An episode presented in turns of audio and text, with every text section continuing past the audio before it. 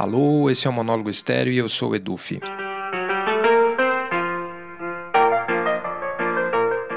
E hoje a gente está inaugurando aqui uma nova sessão que chama-se Feedback Loop.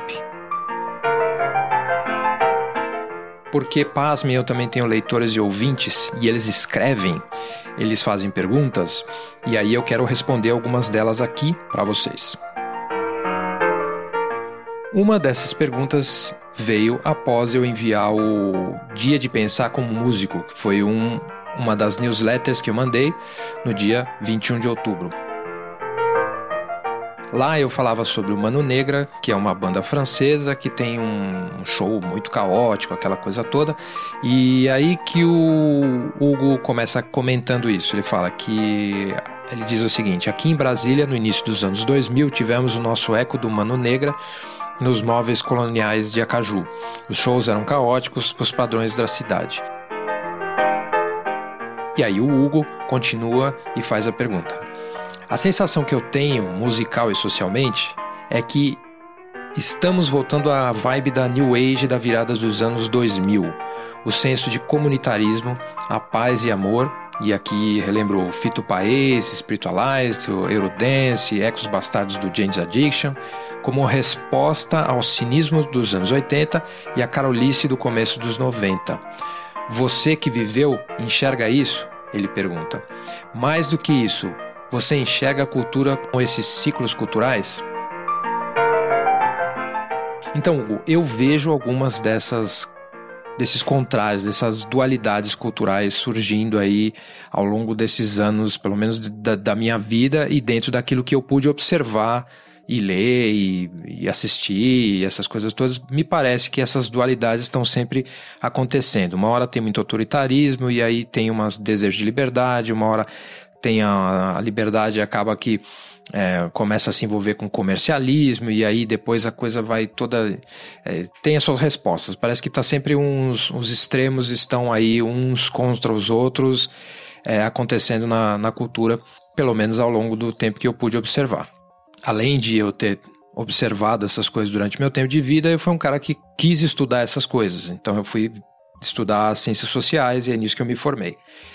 E uma das, uma das coisas que eu aprendi é que a partir do, do século XIX, em especial do XX para cá, a, o conhecimento começou a se misturar com entretenimento e aí tem o nascimento da indústria cultural. Isso muda tudo, porque a indústria cultural, por exemplo, você vai escrever livros e jornais e artigos, existe uma necessidade de produzir isso continuamente para vender para fazer e, e ter uma indústria a se reproduzir. Então o intelectual ele passa a ter que ficar escrevendo com uma certa regularidade, ele passa a ter que cumprir certas metas e certos formatos editoriais e até chegar num ponto que a gente chegou, vamos dizer, lá no século XX, que tinha aquela coisa do cara escrever para vender na banca de jornal ou para fazer o programa ter sucesso na televisão, às vezes não incomodar o anunciante e, e tal. E depois ainda a, exacerbação dessa mesma lógica que veio na, nessa época das redes sociais e tal, que aí o cara escreve para dar clique, para ter mais seguidores e tal. É tudo é como se fosse uma lógica da indústria ficando cada vez mais radical, né? Cada vez mais demandante em cima da produção do conhecimento. E por outro lado, também tem essa coisa do conhecimento estar tá cada vez mais disponível, então a pessoa é, acha que tem que estar tá tudo na hora, e eu, eu clico aqui, eu já sei tudo, se está na Wikipedia é porque está certo, ou se saiu no meu grupo do Facebook. Então, assim, mudou muito o jeito como a gente se relaciona com o conhecimento. Então, uma das coisas que a gente herdou desse momento de transformação do conhecimento em indústria cultural foi que a gente Primeiro, a gente precisa simplificar e colocar em caixinhas cada vez mais simples de serem compreendidas.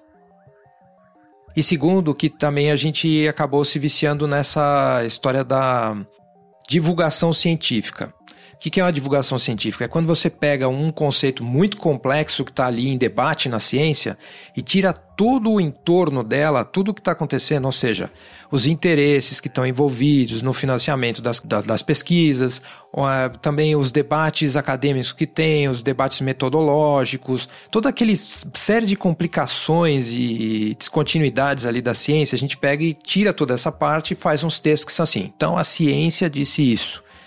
E aí vende lá na revista, ou no post do Facebook, ou fala uns para os outros, e aí de repente está todo mundo achando que está baseado na ciência, quando na verdade a ciência é uma coisa muito mais caótica do que isso e provisória.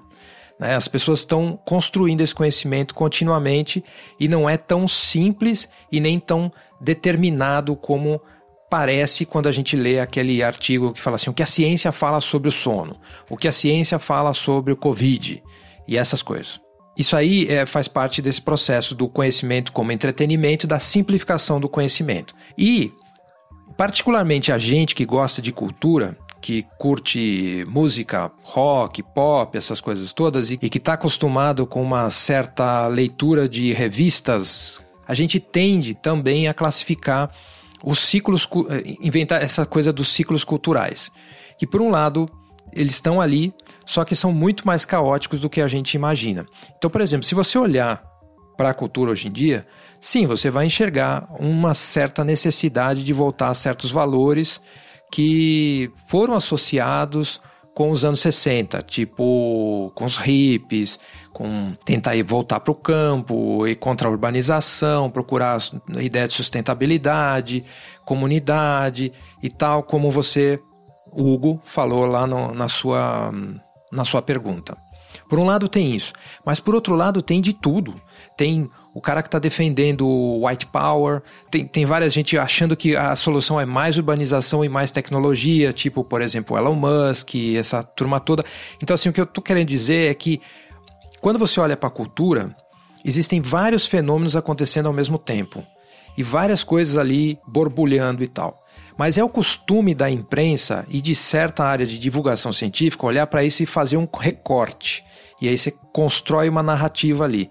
Então aí você vai dizer assim: ah, a gente tinha naquela época, sei lá, século XIX, um muito pensamento revolucionário, essa coisa foi morrendo, deu no, no fim da história e aí virou tudo capitalismo. Então agora ah, existe uma necessidade de voltar para valores por exemplo, do, do hippie. Isso aconteceu, de certa forma, mas é uma explicação e um pedaço dessa história toda. Existem várias outras coisas acontecendo concomitantemente e sempre, e, é, vamos dizer, em choque, em, não só em contradição, mas às vezes em complementaridade. E às vezes essas coisas todas são não só paralelas, mas como interdependentes e ficam se influenciando umas às outras.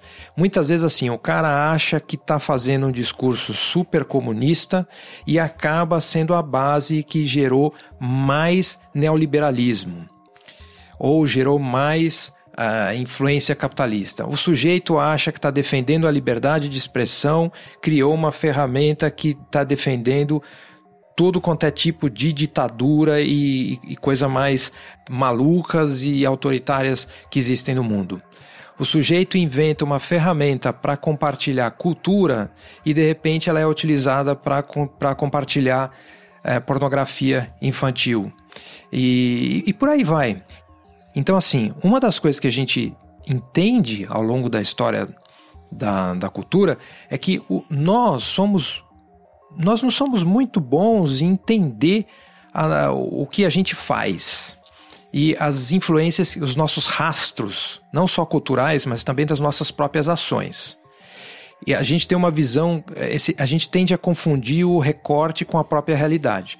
Isso, na verdade, isso aí é o anti-indústria cultural, porque você acaba jogando uma, uma, um balde de água fria toda vez que você usa para descrever a realidade, você vai jogar muitos baldes de água fria. Se você fosse realmente um, um, um xiita da ciência, não vai ser tão divertido quanto as redes sociais ou os jornais, as revistas científicas fazem parecer que seja. Porque você vai ter que ser alguma coisa um pouquinho mais parecida com aquele que o Michael Greger, aquele do Nutrition Facts, que é um site sobre nutrição é muito mais parecido com o que ele faz ali. Que assim, ele pega e fala assim: ah, eu tenho umas. É, comer uh, abacate é bom pra saúde? Não é? Não sei, até que você put into the test. E ele sempre brinca com essas coisas. Você põe no teste, você vai fazer uma, um teste ali para ver. Então ele vai ler vários textos que estão é, debatem a situação, ele vai, faz uma tabela, compara quem foi que financiou o que, quem disse o que, disse quando e tal, e daí ele tira a conclusão dele. Muitas vezes é um balde de água fria, é dizendo assim: olha, a gente não tem ainda evidência que suporte nem isso nem aquilo. Muitas vezes é uma coisa de assim: ó, nossa melhor evidência agora aponta para isso, faça isso, porque provavelmente isso é melhor para a saúde. Provavelmente. Mesma coisa com a cultura quando a gente vê essas explicações, a gente vai ver esses ciclos acontecendo, mas não confundir o dedo que aponta a lua com a própria lua.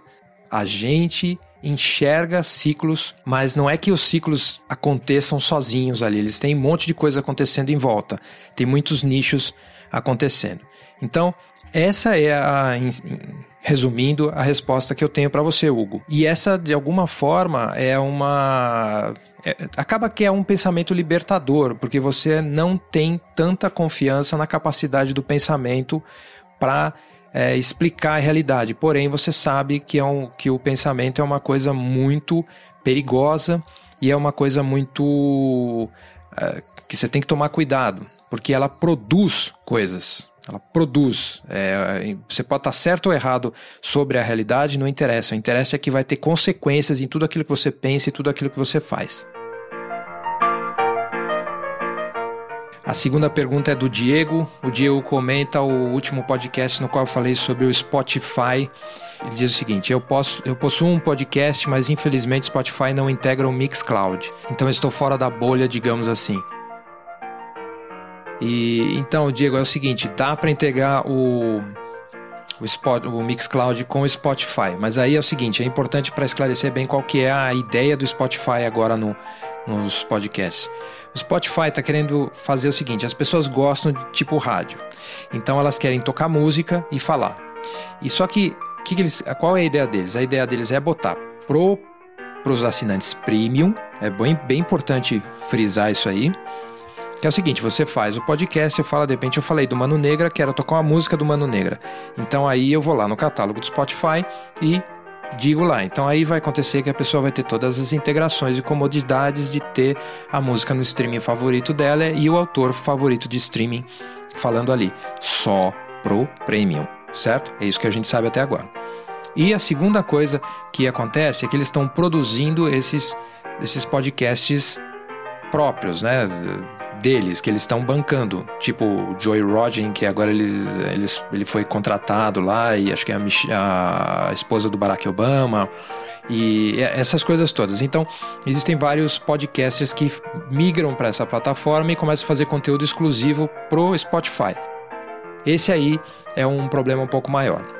Vai ter quem gosta desse modelo, mas eu não acho que esse modelo deve, deva ser o único. Eu acho que o Spotify, até agora eu não vi nada contra isso, mas o Spotify manter os podcasts que são independentes, tipo esse aqui que você está ouvindo agora, ele também passa no Spotify. Hoje o Spotify é a, a plataforma que me, me traz mais ouvintes, porém eu não preciso ser exclusivo deles. Eu acredito na, na web aberta, né? Que é o que eu cresci uh, acessando e me relacionando com esse tipo de, de ideia.